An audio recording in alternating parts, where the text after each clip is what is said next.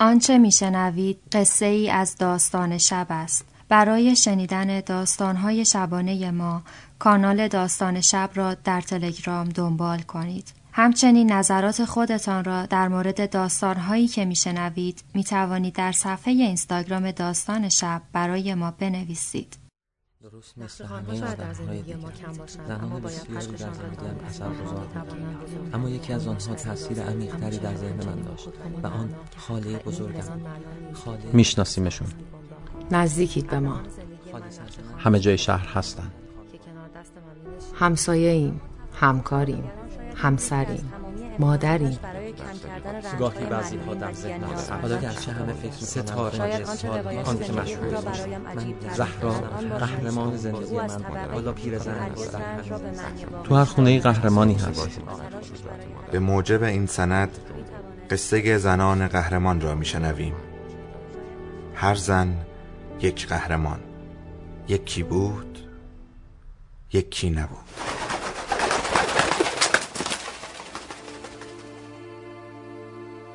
عواست ماه رمضان بود و تمامی ساعتهای ایران درست ساعت سه بعد از ظهر را نشان می‌دادند. گرما لبهای روزداران را خشکتر کرده بود.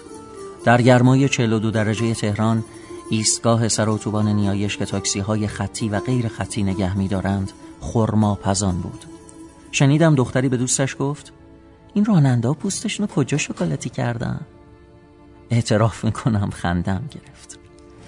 سوار یکی از ماشین های شخصی مسافربر شدم. مرد جا افتاده ای که عرق پشت پیراهنش کم کم به گردنش هم می رسید پشت فرمان بود. هنوز یک نفر جا داشت اما راه افتاد. یکی از راننده های خط گفت آج آقا یه نفر جا داری عجله نکن. لبهای خشکیده و پولهای روی داشبورد ماشین می گفت که این مرد کارگر با زبان روزه از صبح داخل این تنور آهنی مشغول کار بوده. عروسک خندان هم از آینه آویزان بود که به سن و سال آقای راننده نمی‌خورد. گفتم آقای راننده مثل اینکه این راننده های خط خیلی هواتون دارن. معمولا اجازه نمیدن ماشین های متفرق مسافر بزنن. گفت آره آره همشون به من لطف دارن. کمی جلوتر خانمی موبایل به گوش سوار شد و مسافرهای راننده خوشرو تکمیل شد. همانطور که مسافر آخری سوار می شد نگاه عجیبی از آینه به من انداخت و گفت بقیه روزی ما هم صد متر جلوتر ایستاده بود. با تبسمی تاییدش کردم و گفتم خدا رو شکر. انگار موبایل را به گوشش چسبانده بودند. بی امان حرف می‌زد اما آرام. خیلی راحت می‌شد فهمید آن سوی خط کارفرما از بابت پرداختن کردن حقوق عذرخواهی می کند و این طرف خانم جوان از اینکه باید دنبال جای دیگری برای کار باشد تأسف می خورد. بعد خانم مسافر زنگ زد به کسی و گفت امروز دیویست تومن گرفتم. تو به هیچ کس رو ننداز. با شوخی ادامه داد افتار خونه باجناق عزیزت از هیچی حرف نزن. از همه دیرتر سوار شده بود. از همه زودتر هم پیاده شد. دو هزار تومن کرایه را داد و رفت. راننده داد زد خانوم باقی پولتون. با احترام گفت قابلی نداره. پول خود لازمتون میشه. راه افتادیم. راننده گفت آقا دیدی چطور هوای شوهرشو داشت؟ گفتم متوجه شدم. همه خانوما نه ولی بیشترشون اینطوری مسافرهای دیگر هم پیاده شدند. حالا فقط من و آقای راننده بودیم. موبایلش زنگ خورد. نگاهی به صفحه موبایل انداخت و گفت وای زنمه تو رو خدا صداتون در نیاد. گوشه ای پارک کرد و موبایل را جواب داد. نه نه شرکت هستم. اضافه کاری وایستادم. الانم اومدم حیات اداره سری به ماشین بزنم. افسانه کیه؟ بابا اشتباهی دیده. خودش سوار ماشین من شده؟ امکان نداره. باشه باشه. شب میام حرف می‌زنیم. این وصله ها به من نمیشه خانم. من به شما قول دادم. باور نمی کنی از خندان خانم بپرس. دوباره استارت زد. راه افتادیم. هنوز دند دو را پر نکرده بود که گفت بدبخ شدم آقا زنم فهمیده مسافر کشی می‌کنم. گفتم این که مهم نیست. چه ایرادی داره؟ کار می‌کنین دیگه. گفت نه.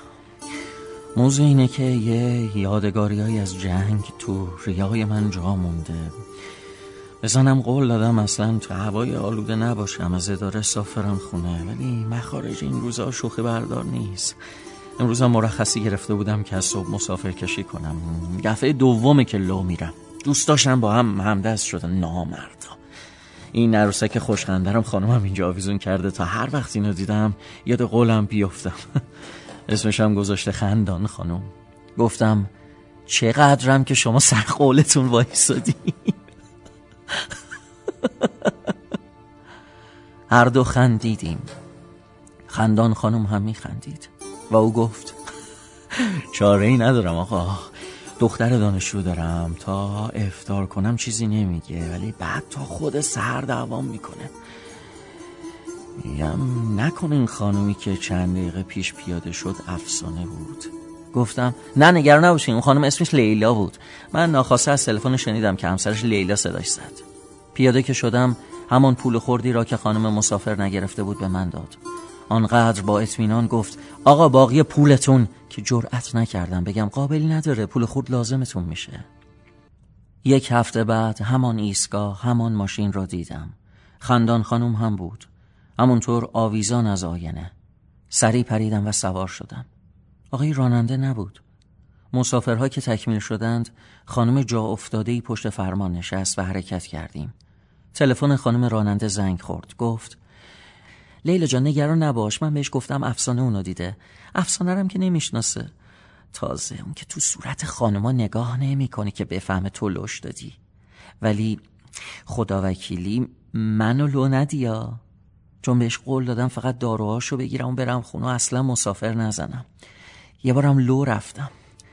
آخه زبون روزه با اون ریه اومده وسط آلودگی مسافر کشی. حرف دکترم گوش نمی‌کنه که باید سری بستری بشه. همش میگه بعد از رمضان بعد از رمضان بعد از رمضان. اما من که می‌دونم چرا نمیره بیمارستان. این خندان خانومم گذاشته نگهبان من. خندان خانوم عین پاندل تکان می‌خورد. اما به نظرم آمد دیگر نمیخندید.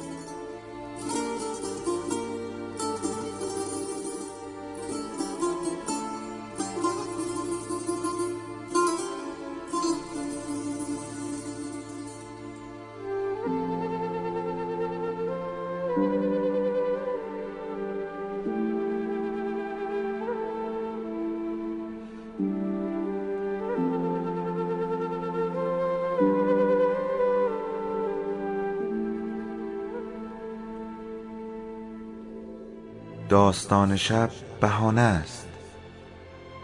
برای با هم بودن دور هم نشستن شنیده شدن.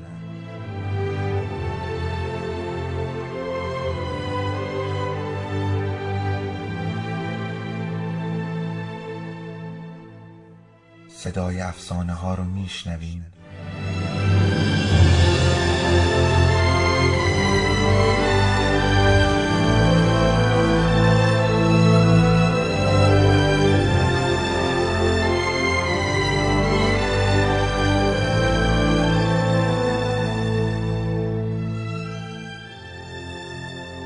شبتون بخیر.